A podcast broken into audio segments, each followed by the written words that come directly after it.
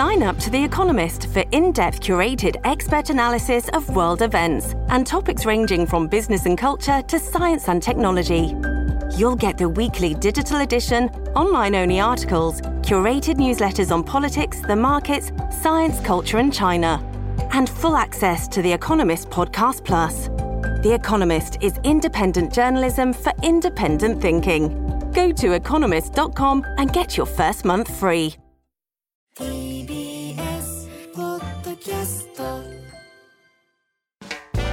発信型ニュースプロジェクト。荻上チキ。セッション。荻上チキが見た能登半島地震。第一夜。いまだ生活再建が進まない住民の声。最大震度7の揺れを観測した能登半島地震の発生から今日で8週間が経ちました。石川県内では今日14時の時点でおよそ7万7800棟の住宅が全壊や半壊となっているほかおよそ2万230戸で断水が続くなど建物やインフラの被害は深刻です。また仮設住宅の建設も進み始めていますが今も1万人を超える人たちが避難所で暮らしています。今回荻上チキさんが穴水町珠洲市輪島市などで被災された方避難所の様子支援者の声などを取材。今夜は未だ生活の再建が進まない住民の声をお届けしますはい、今日は第1夜ということで、はい昨日、おととい、え24日、25日に取材に行ってきたその様子のえ一部、まずは紹介していきたいと思います。で今回の移動ではですね、まず金沢まで、えー新幹線で東京から行きまして、ええ北陸新幹線で向かいます。はいでそこからまあ車で、えー移動するということになったんですが、あのー帰って、えー車のメーターを最終集計したところでは400キロ以上の走行距離ということになっていたので。でしたかはい、となるとあの2日間の移動で400キロを超えるとなるとボランティアなどに入る方も相当な移動が必要になるんだなということはよくまず分かりますね。はいで金沢駅から車で向かう途中の段階からだんだん凸凹したり陥没したりあるいは、えー橋、えーあるいは道路そのものがもうなくなっている、あのよく、えー隆起しているっていうふうに言ったりしますけれども、ええ。あの言うなればその2車線あるうちの片方がほぼもう崩れてしまっているその1車線を、えー片道走行として、えー通過をしていてでまた別の道路を片道車線とすることなどによって、えーそれぞれ迂回路のある一方通行のような格好で運用するなどをしてなんとか事故が少ないような状況を作ろうというような状況になっているんですね。でなおかつ、まあ、主要な道路などについてはある程度通れるようになってきたわけですけれども、一方である種その細かな道などに入ってくるといまだに家が倒れたままになっていてそこを通るということが難しいでそしてそうした地域では少しずつ道路を上げる開けるという作業をしていたりするんですがその道路を開けるという作業をしているのは、まあ、NPO の方とか地元の方だったりしてですね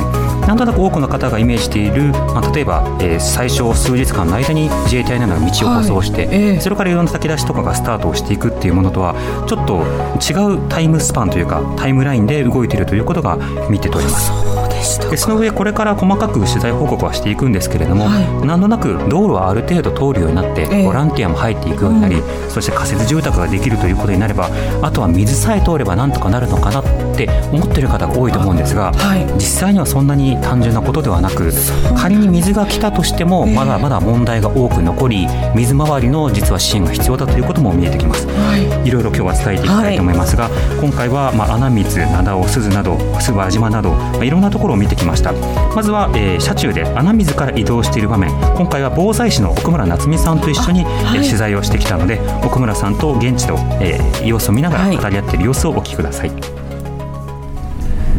今日は2月24日、今12時を回ったところです。今、穴水の、えー道の駅まで来まして、えその周辺を、えー取材してきたところです。えーここに到着するまでの間、各道路などが陥没しており、えー陥没しているだけでなくて道路そのものが崩落しているため、えー高速道路だとまっすぐ進むことができず、えーそれぞれえ道を、えー迂回するような格好になったりしていました。そのため、この穴水に来るにもそれなりの時間がかかったということになっております。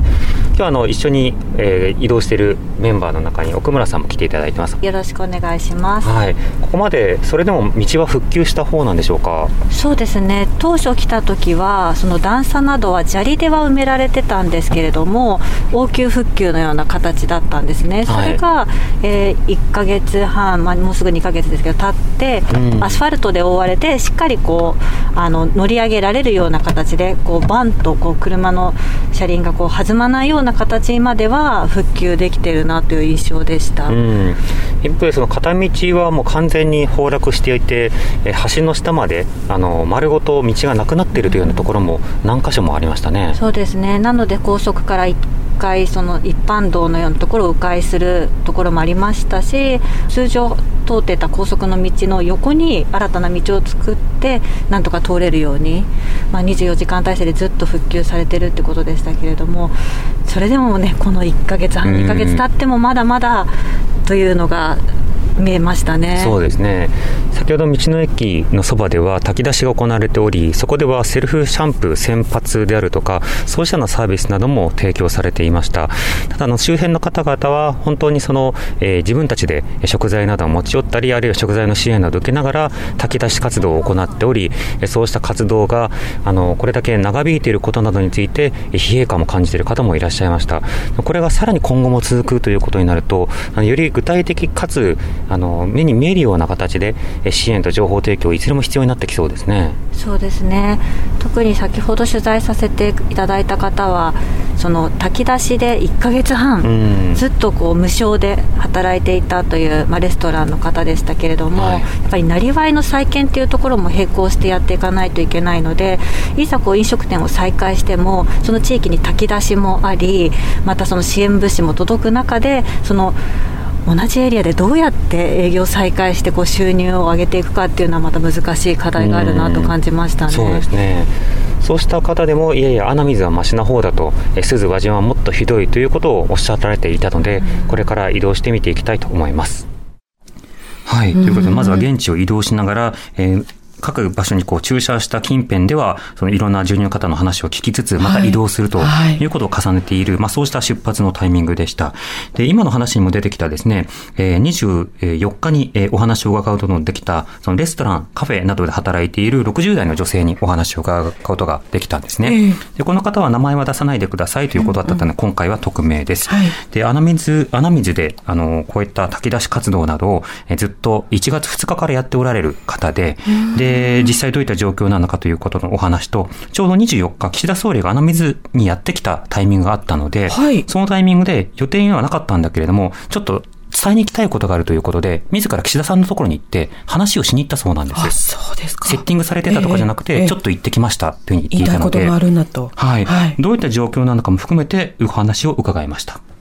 あの炊き出し1月2日からずっとされてたんですね、ね。まあ、1月2日。私はたまたま門前にあの実家に正月で帰っててあのあの輪島市門前地区なんですけどそこで地震にあってで一晩だけそこの避難所に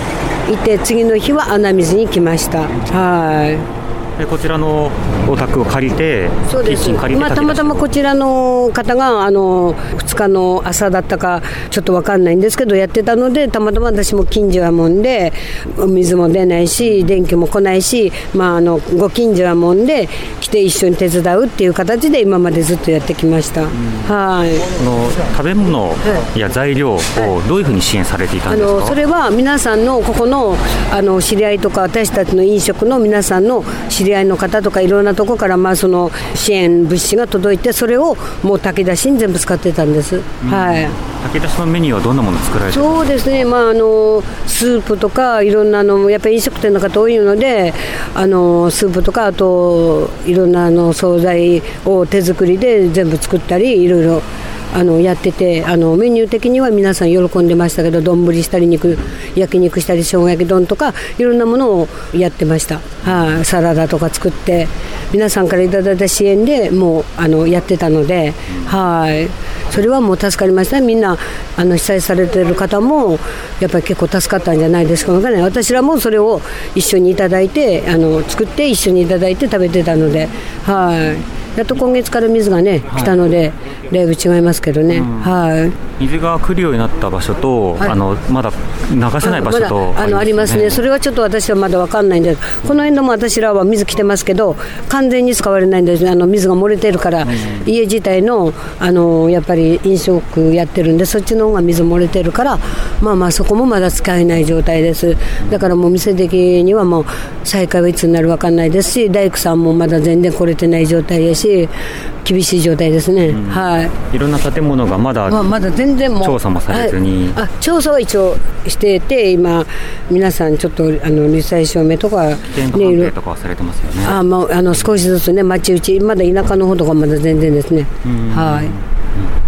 はい今日はあの岸田さんと話をされて、岸田様は何見に来た来られたんですか？いや多分被災された方といろんなあの情報とか話を聞かれたんじゃないですか。私はそのそばにいなくて出てきてから玄関出てきてからちょっとすいませんですけどあの伝え事があるのでってお話しただけなんで。飲食店の状況とそうでか？ですそうです、はい、飲食店であんまり支援とか、やっぱり支援金があまりないっていうことで、そちらの方を少し支援していただきたいということを伝えました、で早く再開したので、働けない状態でいるので、少しでも早く支援の方をして、あの再開できるように頑張ってるので、お願いしますということを伝えました。はい、はい。まあ、ずっと支えて炊き出しもしてこられたわけですよちょっとちょっとね1。ヶ月半してきました、無償で、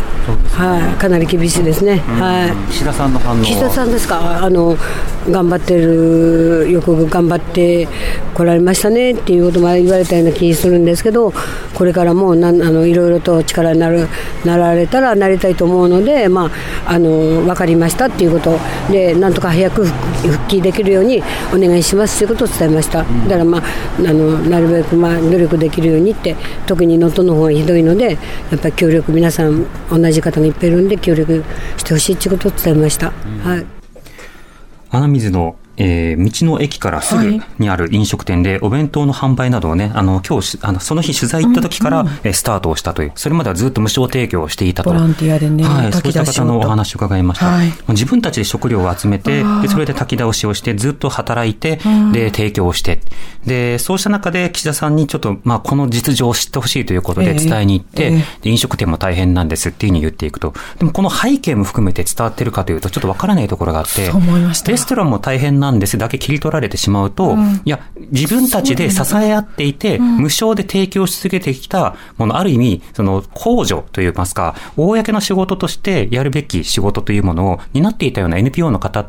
とか、一般の方ってたくさんいらっしゃって、そうした中でどんどんどんどん経済的に削られていく状況なども含めて、今の景色を知ってほしいということを伺いました。はい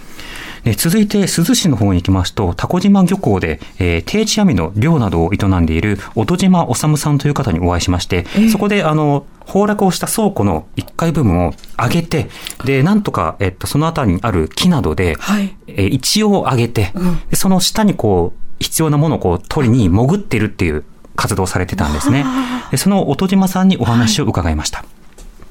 私定置網漁と、ほんで個人で潜潜り潜水とか釣りとか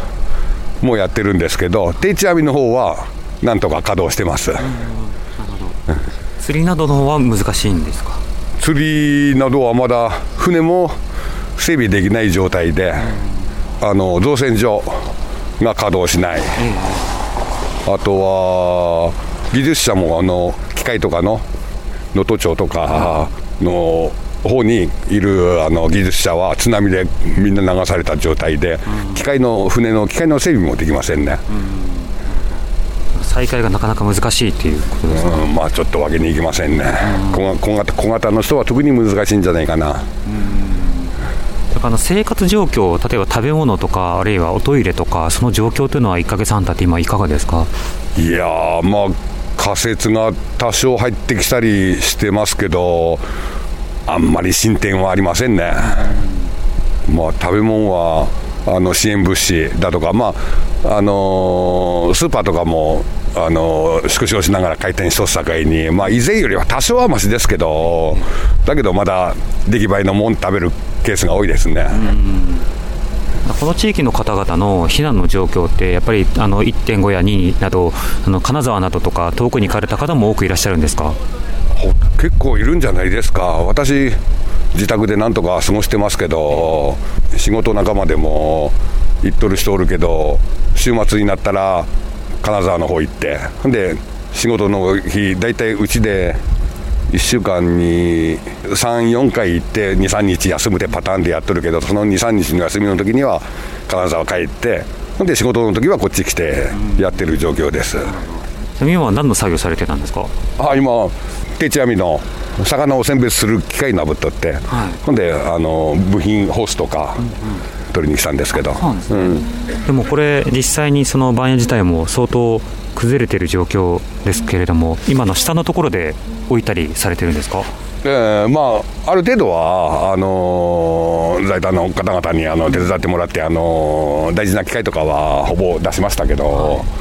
まだちょっとした細かい道具の中にあったりしますね。断水してる中どうやって漁をしてるんですか？水揚げしたもの？をそれは本当はここで箱詰めしてもうあの全国送るげんけども金沢の方にあのタンクであのそのまま運んでもらって金沢の方であの作業やってもらってます。当然あのここうちらはあのすぐ自分らで箱詰めしてほんであの自分らで自家出荷してやっとって蛸島の今イワシの最シーズンなんですけどもうあの全国でも有有数な値段で売るががやっぱりそれそれこそ半分も値段取れないでしょうね。金沢で出荷しちゃうと。うーん。もちろん箱詰めとかするまでに時間かかるし鮮度も落ちるでしょうね。漁を再開しても今まで通りの収入にはなっていない。あ全然それは無理でしょう。そのとやっぱりその工場それからまあ上下水いろんなものがゆっくり整っていかないと以前のようにはということなんですかそうですね。まあ以前のまあ帰ってからみんなその乗組員のあの生活状況もあるでしょう。やっぱり避難それこそ避難所にいる方もいますし、まあ私みたいに自宅でもあの一人でやってますから妻とかあの家族は金沢の方やってますからやっぱり自分であの洗濯から全部せなならんし そんな以前ほどはフルに仕事の方に打ち込めませんね。はい、珠洲市蛸島漁港でお話を伺った音島治さん、定置網漁などを行っている漁師さんにお話を伺いました。はい。あの、穴水から、えー、鈴まで移動してお話を伺っていたんですが、あの、まず、えー始発で東京を出まして、えーはい。それから9時台に金沢着。えーそこから穴水に着いたのが12時過ぎ、そして鈴に着いたのが、えー3えー11、あ、1時半頃ということになっていますので、そうした移動の最中に、あの、いろんな方にこうお話を聞くということをしていました。でもこのお二方のお話の中でも、まあ、上下水道が通ったとて、それで十分ということは当然なく、まあ、例えば各家屋の場合だと、はい。あの、各家屋の中の水道などが、あの、切れたりしていると、そこまで水が溶いてもお風呂が沸かないとか、水が出ないとか、トイレが流せないって当然あるわけですね。そうした時に、あ、水通ったんだったらお風呂支援やめていいねってなると何が起こるかというと、各家庭でお風呂が治ってないのにお風呂支援だけ終わってしまう。入る場所がなくなってしまうということが起きてしまうので、はいニーズっていうのは水が通るか通らないかとか、そうしたことだけとか、あるいは避難所がどうなったかだけを見ていたら、わからないということも見えてきた。なるほどまた、これまで活躍してきた飲食店や NGO の方々の負担が相当あるという状況の中で、はい、じゃああとは自分たちでってやると、いや、もう体力の限界ですっていう方も中には出てくるという方ですね。状況ですね。そして珠洲市ではいろんな方にお話を伺ったんですが、えービニールハウスで生活をされている方がいるということをたびたびこの番組でも伝えられてたと思うんですけど、えーそのうち9人家族で、えービニールハウスで生活されている方にお話を伺いました。でこの方々はそのあの被災した状況からえー実際にどういった生活をしているまでじっくりお話を伺うことができたので、あのそのお話の様子をお伝えしたいと思います。まず一部を除いて家のほとんどが崩壊しており、えその最中で地震が発生して必要なものをビニールハウスに持ち出して生活をしている、その被災の時の様子を伺いました。こんにちは。お邪魔します砂漠みたいな感じで。日中太陽出たらめっちゃ40度くらいで確かに。暑いけど夜はめっちゃ寒いし。やっぱり避難所よりは快適でお感じになるんえですか、うん。避難所よりは分からんけどね。うん、気使わないからね、うんうんうん全然いい。私たちは、うん、ここで全然大丈夫、うん。被災1月1日に発災した時からもうビニールハウスあそうそうそうです。もうあの時4時？うん4時過ぎ？過ぎです。やったからもうそのまますぐ暗くなったからそんな避難所とかはもう全然思い浮かばなかったんね、だからもうとにかくここに避難しようみたいな。一旦あるものを出して、うんうんうん。こっちに移してきてってだいう、出せるものがなかなかやっぱつ家潰れてしまっとるから出せるものがなかったんですけど、ええ。ちょっと少しずつ少しずつ出して。あじゃあ最初寝るときはどうされたんですか？寝る時はそのなんか布団がある部屋だけはい。生きてて、うんうん。でそこの布団を全部持って出て、えみんなで適当にななんか布団とか引いて、うん。えほぼ土の上、うん、土の上にシート引いたみたいなね。ビブルーシートか。うん違う違う。あのパレットを引いて。あパレット。いやその日やよ。当日やよ1日当日。元日。当日はもうそんなん引いてなかったよ。次の日ぐらいから、うん。こんな土の上じゃ湿気までして作って、どっかなんとかパレットを出してパレットを引いてブルーシートを引いてそれで、布団でだから当日はもうそんな11時に。そんなやる余裕がないからもうとにかくなんかうん。とにかくなんか引けるもの引いて、でその上にもうとにかく布団だけででもめっちゃ寒かったね。うんやばかったね。うん。寝れんかった。まあなんかその日はもうみんな寝れないから、何が起こったかわからんかったので、うん。もうすぐ暗くなったから周り見に行くこともできんしね。あっという間でしたよ。ね、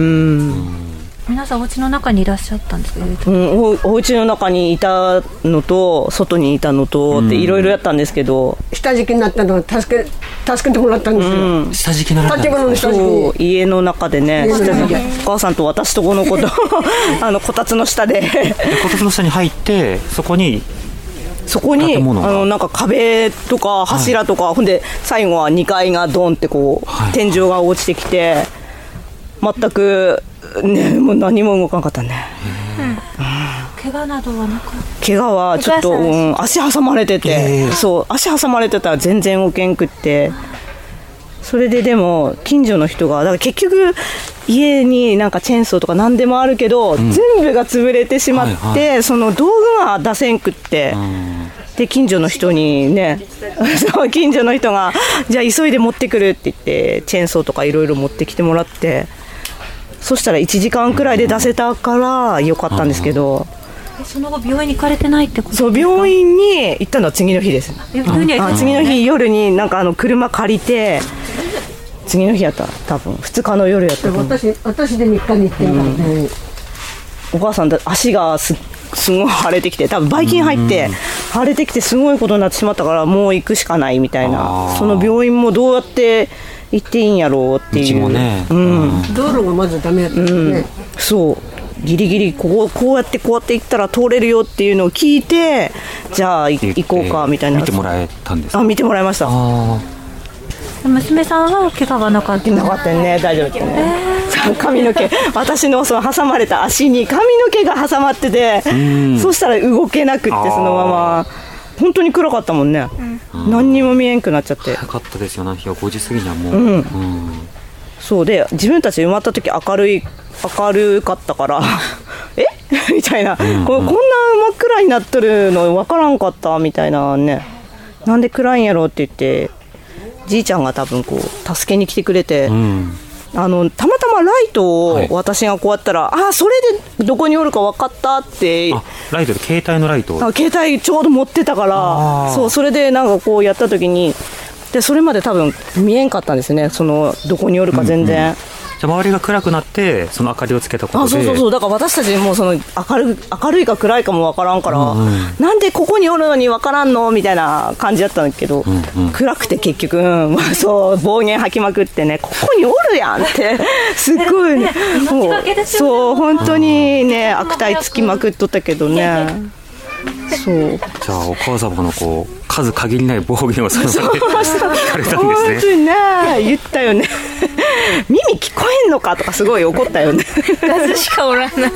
でも本当に多分その壁とかでこもってん。声が多分こすんごい出しとるつもりやけど全然、おな大声を出うん、してすごい大もきい声で叫んどるんやけどここにいるよって。うん。でこうなんかいろいろ物とかも叩けるもので叩いてみるけど、はい。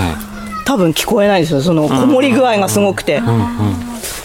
後で分かってんけどね。そうその埋まってる時はなんでこんなにやってるのに。壁と屋根が自分を覆い隠してるわけですから、うんうんうん。防音ですよ、ね、そうそう本当に。完全防音。いろんなものがねあってそう。痛かったわけですよね。もうそう痛かったですね。焦りもありますよね。ああもう切断だなみたいな。こんだけ長く挟まってたらもう多分出してもらった時にはもうダメかもしれんとかそれは思っとったけど、いやよくぞご無事ねえよかったですよ、本当に。時間が早くてよかったね。うん。お子さんたちはもう学校は再開されて。ね。ここから。ここから、うん、小中学校はバスが。あなるほど。そうそのバスが通れるなら行きますって言ったら、バスがちゃんと通れるようになって学校ではビニールハウスで暮らしていることはあの伝わってるんですか？知ってます知ってます。一回夜遅くなった時送ってもらったら、はい。先生が「お前マジかここに本当に住んどるんか」みたいななんか。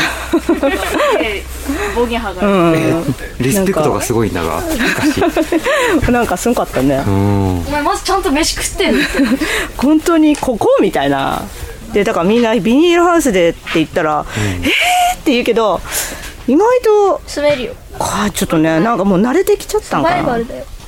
そうやね。今のお子さんのあの住めるよっていう発言は心強いですね、経験に裏打ちされた知性がそう。最初本当1週間も住めない、うん。こんなとこ無理って言っとったのに、え今やったらもういや仮設じゃなくてもよくないみたいな。あとなんかトイレとお風呂あればいいんじゃない？みたいななんか。そうですね。お風呂は？電気ねあそうね。あ電気もね、夜はランタンで。あランタンで工夫されてたんですね、まで行ってるけどランタン。ここはここではランタンやね。お風呂はどうされてお風呂は自衛隊のうんうん。お風呂。まで行かれて。まで行って。うん、でも入りにくくないですか？高高くて。うん、あたそれはあるかも。高いしあと待ち時間がね。今何時間ぐらいですか？最高2時間とか2時間待ち。遅い時は2時間待ったね。うん。で寒いところ待合室とかね。あ待合室。はありますか？待合室はあるからずっと待ってたけどやっぱ一番下の子が寝ちゃうからね。うん。整理券とか配られずあにそれはない。かな。並ぶんですか？なんかとりあえず順番にこのテントの,、ま、あの椅子でこう順番に動いてってくださいみたいな感じで。この週末とかあのみんなあっち行く？金沢とか、うんうんうん、お風呂とか選択肢に行く週末は空いてるんですよ。はそれ以外はやっぱ多いよね。うん。あ、ボランティアさんとかが増えるとまた変わるかもしれないですね。土日に来られたりしますから。ああそうね。あでもなんかダメなところもあるみたいですね。ああボランティア禁うんうん止、うんうんなんかそんなのも言ってた。あうん。結構運用がね場所によって違うみたいですね。あうん。ー、同じ自衛隊でも違うのかな。先週ボランティアに来たあの私の友人は、うん。あの入れたって言ってました。あそうなんですか、うん。じゃあなんか場所によるのかもしれない、ね、かもしれません。学校では何か困ったこととかありますか？なんかある？ねない。ない。あれでも水田から。あそう。でも給食は出てるんですよ。この三崎地区は。一番最初ね。体育館の第二体育館と第一体育館があるんですけど、なんか渡り廊下のところがなんかここバンって分かれてて 離れてて下川みたいになってるんですけどそこのなんかここの水を渡るのがロイター板みたいな。うんうん。ロイター板の上渡らないと通れませんよ。もう学校が。ロイター板落ちたら死んじゃいますみたいな、被害受けてる被害受けてそうなったってことですよね、下5メートルぐらい多分落ちます。へえそんな危険なところめっちゃグラウンドなくなった。あそれは仕方ないよ。グラウンド？あグラウンド、うん。あの仮設が立つから、うん。あそっかそっか。じゃあ体育はできなくなっちゃったのかな？体育館。あ体育館はある。小学校はあるね、中学校はまだ避難所やから。中学校は体育館も避難所でグラウンドも仮設立っとるからね、ん。体育はなんかどこでやってるんやろ。学なんか教室？外回るとかですかね、なんか、うん、廊下で筋トレとか。空き教室みたいなとこでやってるのかな。卓球とかですか？筋トレとかですかね。卓球や体育卓球か、卓球もいいですけどね。そう。いい楽しいけどね。でも結構二次避難して友達で今通えてない方とかはいは結構います。この辺は大丈夫二次避難はなんかあっちの文教会館の方でリモートで授業入るみたいな。へえ小学校はでもおるよね結構。友達半分くらいになったんじゃない？全校生徒がすごい減ったよね24人。ああ3分の1くらいしかいないかも。じゃあ。これはもう戻ってこないっていう子もいる戻ってこない子もいる。ね。完全に転校してしまった子もおるし、このなんか水道とかが来たら戻ってくるけどとりあえず今はあっち通いますみたいな子もいるし、おるよね。全然おらんよね。はい。ということで、ビニールハウスで、えビニールハウスで9人で、えーご家族で生活されている方々にお話を伺いました。はい。で、インタビュー中、あの、本当にこうやって避難生活を経験されているのが信じられないぐらいに明るくお話しされるんですけれども、ね。ええ。それもおそらく、まあ、あの、気の知れた家族で生活されていて、自分たちの、あの、コントロールのもとで生活を維持しているっていうことなども含めて、あの、本人たちにはマッチしていたんだろうなと思います。はい。一方で他の地域などでは、例えば、あの、やっぱり避難所が合わないから車中泊でっていう方もいらっしゃれば、家のそばにいたいからということで、もうほ、あの、実際に赤い紙で、えー危険ですって判定されてるんだけども、はい。うんうんそれでも中で生活されている方など、本当にいろんな方がいらっしゃったんですね。様々。はい。はい。で、この方々は今取材に行かれたタイミングでは、井戸が近くにあったので、その井戸から水を引いて、で、それでなんとか洗濯機を復活させることができないかっていうようなことで、あの、いろんなその支援者の方々と工夫しながらやっていて、で我々が取材を終えて、じゃあありがとうございましたって帰る頃に、洗濯機がごっこんごっこんとか動き出したっていう、そうし。たタイミングだったんですね。えで、それまで1ヶ月以上は、あの、洗濯板とたらいで服を洗って、はい、手洗いで、非常にも手が冷たかったということです。でとにかく物資が届かず、で、どなたかに気づいてくれるかなということで、何か目印のようなものを置いたんですけれども、一番最初に来たのは毎日新聞の記者だったそうで、その時もよく来れ来てくれたというよりは、よく見つかりましたねっていう、そうした反応をしたということで驚いたそうです。でその物資の課題などについええ。て、避難所に行かれた時の話とか、物資についてどうされているのか、そうした話も聞きました。そこから、あの、いろいろ物資なども届き始めてこられたっていつぐらいからだったんですか？えー、届いた。一つほど来なかったね。一月ほど。うんなんかだ一月まではいかんけどでもなんか、うん、近くの集会場とかに取りに行くって感じだったかね、うん。だんだん、うん、2週間ぐらいはなかったねなんかいろいろ。道絶対通る、来たのがアルファ米。うん。アルファ米。のなんかあの、ねお湯入れるやつも届いたのもだいぶ後やったんね、うん。まあでもなんかここにある野菜とかでなんとかしのいで、自給自足のような。うんうんあるもので。なんかもらった覚えない。そうね。うん。でもやっぱ今回水、下水道？んがなかなか通らないって、お風呂、そうね。全然水がないね。そうですよね。うん。今洗濯機など設置されてます今だからなんかあの井戸水うん。がちょっとなんかいけそうみたいになって、そしたらなんかあそこに洗濯機はちょっと使えるかわからんけどちょっとやってみようって、ううん。ん。創作語。うんうんうんうん。あれが使えればまた全然。もともとご家族みんなであの農業を営んでいらっしゃったんですか？あそんな感じです。そうそうそうそう。そう何を食べ食べ物？米。ほとんどうん。ほぼ米です。米農家に最初アルファ米だけ届いて。そう そうそう最初あでも最初本当パンじゃなかった？今思えば。パン。こんななんかブドウパンみたいなのこんかったっけ一番最初ね。あレーズンパン。うんうんうん。最初それとそのアルファ米みたいなのがちょっとずつ来てでもそれも毎日とかじゃないから、うん。とりあえず米あるから米炊くかみたいな、ででも鍋とかがないからね、鍋でご飯なんか炊いたことないし、ストーブの上にお湯沸かすにも夜間がないんですよ。ああそうですね。だからな鍋もなしないんかを持ってこないとって なってね。まず足りないものが出てきますうもんね、ん、でなんか近所のその親戚のおばさん家がまだ立ってたから、はい。そこからなんかいろいろ鍋とかも持ってきてもらったりして、そんで少しずつなんかね食べれるものがね、最初はなんか本当に食べ物がなくてどうするどうするって、うん、で車も結局潰れてしまっとるから、その避難所とかなんかどっかに行くこともできんくって、一番最初は、本当にだからなんか全て歩きやったね。うん。なんどれぐらいの距離ですか？歩いて。えー、歩いて？避難所ですと。一番近かったらその集会所は最初避難所じゃなくなかったから、その本当の避難所まで行くになったら歩いたら30分はかかるね。30分以上30分しかも歩きだと運べる量にも限界がある。ああそうですそうですそうです。でなんかうちもちちっちゃいのからお年寄りまで幅広いからやっぱ ね子供とかね若者たちは歩くのは全然いいけどね。そうなんです。食べ物以外は今物資などはどうですか？物資はもう支援とか。なんかまああのー今県民とか、はい。うん。あのーもらいに行けばもらえたりとかするからね、うんうん。今はかなり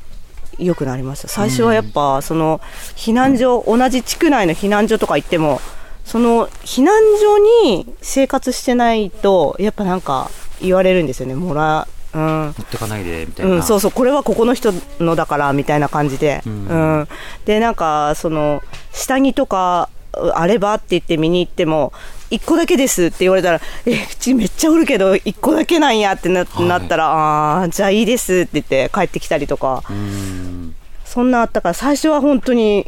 ななんかどうすればいいってなりましたけど、うん、今はまあ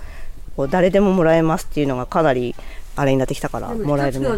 誰も声かけてくれんかったよね。うん、まあここにおるからね。ここに行ったら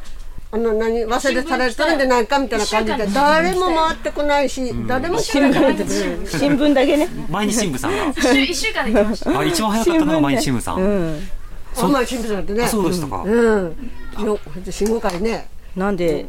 見つけたかわからんけど、そう。本当に。誰あ、そうや、日の丸が立っとったから。ああ旗をね確かにあれは目印ですか？全然目印とかじゃなくて、は 一番最初に掘り出したのが なんか出さないとってこうやって探しとった時に出たのが日の丸の旗だった。へそう結。局何？ヘリコプターったり来たりするけどなんか SOS のつもりもはいあったんですよ初め。全く誰も来てくれないし、誰も物質で届かないしみたいな形で。届けてさ、それは届けてくれるわけはないから、自分で行かんとダメやけどね。うん。でも避難所じゃないから、誰も忘れられて声もかけてくれるのかなみたいな、逆に皆さんもビニールハウスがなかったらちょっと行動も変わってたわけですか、うん。そうやろうね。でも避難所行きたくない治安悪いそう。避難治安悪い。治安悪いかわからない。あでもそういうふうに噂が友達の中である、仕切りなかったしね。なんかやっぱこの、プライバシーが、うんうんうんうん。いや、そんな考えたら全然ここでいいやって。なるほど。そうですね、いろんなものに守られてますし、買って知ったるですし。そう。やっぱね。私たちその1日2日なんて入りきれんき。うん。避難所。ああああ、それは言っと1週間。以上はもうは入りきれんからって。やっぱこ県の、外の人、車中泊してくださいみたいな。あそうそうそう。避難所やっぱ、自分のその多分地区にある指定のところに行かんとダメやけど、津波とかはい。で、こっちの使えんから、あの山の方行ってくださいみたいな人とかもおったから、うん。やっぱすごい、あうん、溢れとったみたいな。なるほど。やしうち子供一回その避難所行っとったんですけど、そのまま帰ってきました、うちも。もういっぱいだ、んあ肩に狭すぎ。ね、ーそう。お正月だったから県外の方も多かったからうんよりね人口が増えててそうなんですよそれで入れなかったっていう。うん。なんかどんだけ県外の人親戚でもお前ら県外やから車で寝てねみたいな。ーうん。張り紙貼って張り紙がそうされとったって言ってたね。その張り紙って写真あります？うわ、ないでないですないです。ないけど、そう貼ってあるってかそう言ってたね。地区じゃない人は玄関で、地区の人は中の教室とあ、そうかでそうそうそう。県外の人はもう車で中結構入らないそれなりにさ差別されとったみたいで。ああなるほどだからなんかあのそこの地区におばあちゃんがおるから一緒におばあちゃんとそこ行ったけどおばあちゃんはそこの地区やからあのーなんだろう中そこの教室うんとか入れるけど一緒に行った子はあの隣の地区やからあの玄関でとかん。そういう区別あってそんな一緒におれんなら意味ないしって言って連れなんか帰ってきたみたいなんですけど。最初の頃はねやっぱ。励まし合ったり面倒見たりとか助け合ったりしたいですもんね。でも全然おばあちゃんだからとか関係ないみたいな。なるほど、うん。最初の頃はやっぱかなり混乱しとったんかなでもその仕切りは誰がその時はされたんですか、ね、誰がしとったんですかね？なんか多分。まあでもそのあたりの検証とかね、ん。あのちょっと自治体とかでそう。ですね。や最初はまあ結構やばかったねいろいろはい、といビニールハウスで暮らされているご家族にお話を伺いました。えーえ。この話は、えっと、他の地域などでも複数の方から聞けまして、あの、この、お話、ビニールハウスのあった地域だけではなく、他の地域にも聞きまして、その避難所に届いた物資を避難所にいない方に配ることについて、ちょっと悶着があるというか、そこで制限されることによって、えー困る人が出てくる。これ東日本の時もありましたし、あはいでそうすると在宅避難や車中泊の人に対する物資というのは届きにくい。で、となると避難所には物資届いてます、余ってます。で、絵面などを見るとこういったものはもう足りてますっていう回答になるんですね。仕切ってる人に話を聞くと。で、ところが在宅に避難されてる方だと、そうしたところからもらえなかった場合、それ以外の何か、えっと、配布所のようなものが設置されなければそこでもらえない。でもそうしたようなところは、でももう避難所で余ってるっていうからなかなか物資も届かないっていうことになったりすると、ある意味、えっと、間違った情報というわけではないんだけれども、伝達の仕方で途中にもらえてない人の存在が不不可視化される、ね。見えなくなってしまうと。うん。そうすると、そのことによって本来必要な支援というのがなくなってしまう可能性もあるなど、まあ、いろんな課題を感じさせられるところがありました。ね。この後の話は、あの、明日以降の取材報告でもお伝えしていきたいと思います。続いてですが、日本財団の災害対策事業部チームリーダー、樋口康さんと現地でお会いしまして、ボランティアや行政の課題について伺いました。ま、なかなかこの間、ボランティアについては相当制限されなくてはいけない状況だったわけですけど、それは変わりつつありますか？そうですね。もともとボランティアを制限する必要がそこまであったかっていうのはあって。でやっぱりそこで出遅れてる部分があるのであのこれからもっと一般のボランティアさんどんどん入ってくるフェーズだと思います。で今で言うとその今回災害特徴が食べ物がまず食料が提供されていない、まあ、食料はあっても食事が提供されていないですよね、で通常であればあの自衛隊から、まあ、炊き出しとお弁当あのまずはおにぎりから始まってまあそういうところがまあ今回の災害ではまず全面的に配られてないんですよね、なので NPO やボランティアの方で炊き出しも対応しながらやっている、まあ通常だったらご飯が配られるのでそこに汁物を提供するとかちょっと甘いものを提供するとかっていうのが民間がやるところなんですけれども、基本的な食事が提供されていないので、まあ、そういったところは一般のボランティアさんが入ってくれば炊き出しができる人はいっぱいいると思うので、まあ、そこはこれからどんどん求められると思います。あの一般的な災害のスキームですと、その社協さんがボラ船立ち上げて、でまあ、近隣の自治体などからまず来ていただいて、で人が足りなくなって、なおかつそのインフラの整備があれば、広域にっていう格好が、まあ、あの一般的だとされていましたが、今回、そのスキームって通用しますか、どうですか？これからできてくると思いますけど、なんせあのボランティアも泊まる場所がないのが一番のネックだと思うんですね、あの来ることはできるんですけど、遠いところから来ると、まず朝出たって、まあ、今、道路ちょっと良くなりましたけど、昼ぐらいの到着になっちゃいますよね。一般のボラ船で言えば朝県のボランティアで出発で出発してお昼前に到着してでご飯食べて2時間しか活動できない。だそれじゃあ何も進まないですよねなのであのこれからは、まあ、あのいろんな団体が宿泊拠点を作ったりとかしていってますし、まあ、政府の方でもそういったボランティアの拠点なんかを作ろうという動きはあの声としては聞かれているので、まあ、それができてくるとある程度あのなんですかね帯で支援が入れるような人たちも増えてくるのかなと。じゃあ今はある種の足場を組んでるみたいな状況ですか？うんこれからの支援のニーズであるとか、それから逆にその時間が経つと、あの寄付、関心、両方下がって、その支援体力も削られていくと思うんですが、そこはいかがですか？それは本当にその通りだと思いますあのそもそも全国的な発信といいますか今回の災害が少し過小評価されているようなところはあると思います、まあ、それは国もそうですし、まあ、あの支援の団体一つ一つにも一般的な報道を見ればやっぱり今回の災害がどういった災害なのか伝わっていないところはあるんかなと思います。どういったところに特に情報ギャップ感じますか？一番は、まあ、最初はボランティアが行けないっていうところ、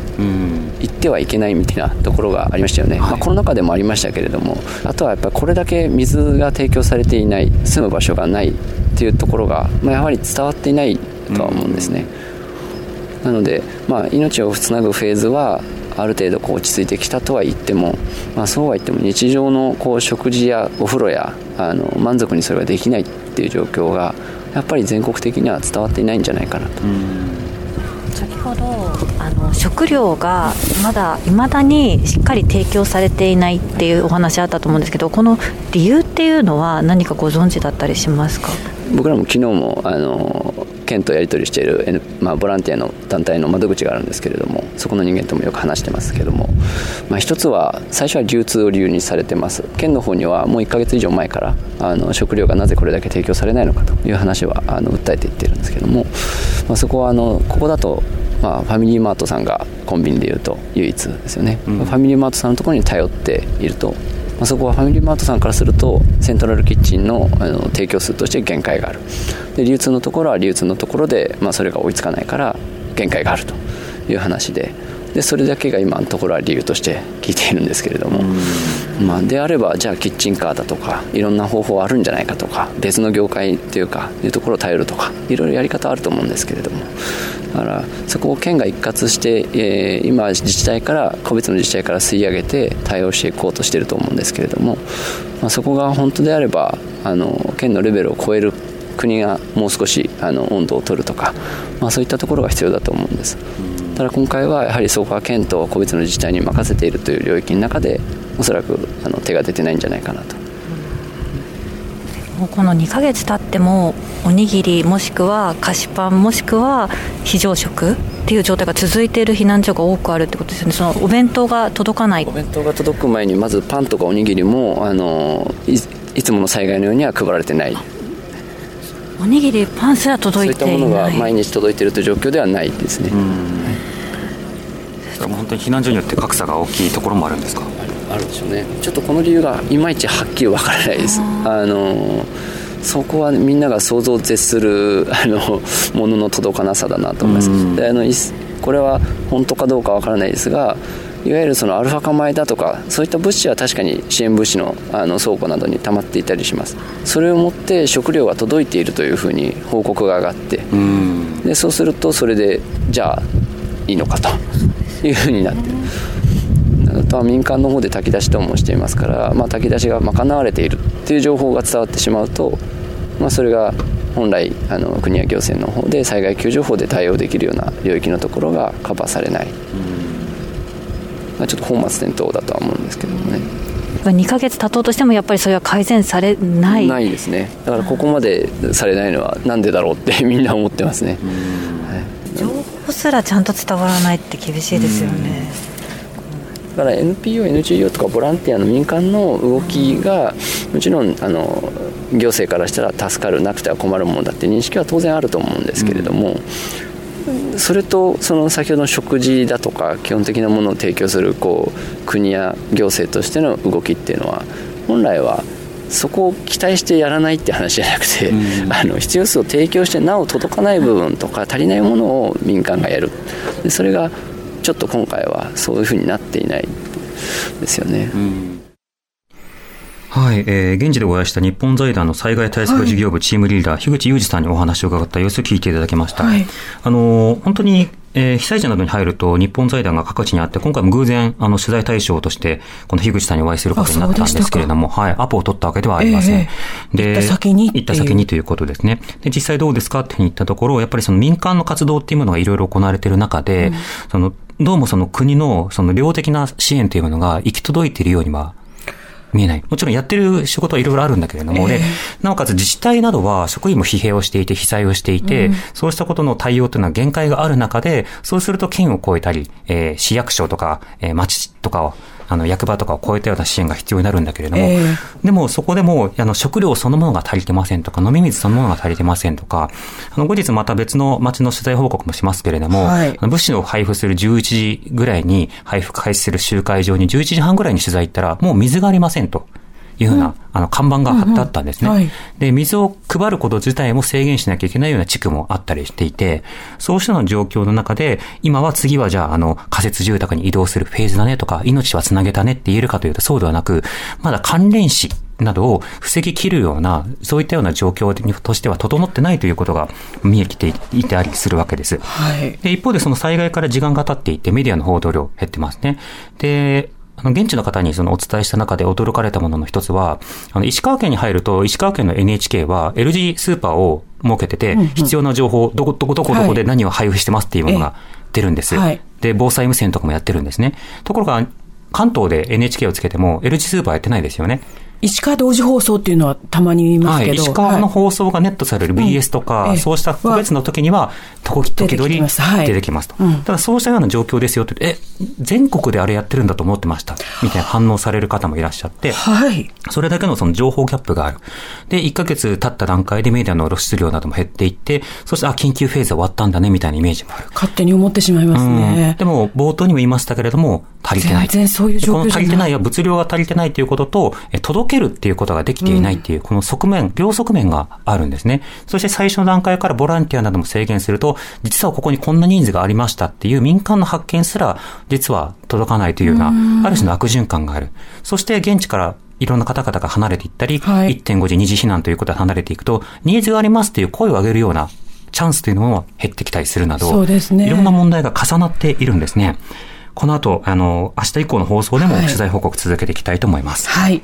えー今回のチキさんの能登半島地震、この取材の模様は何回かにわたってセッションの中でお届けしていきますので、そして明日なんですが、7時台の TBS ラジオでお送りしますフロントラインセッションのコーナーで、取材に同行していた防災士の奥村夏美さんとともにお伝えしてまいります。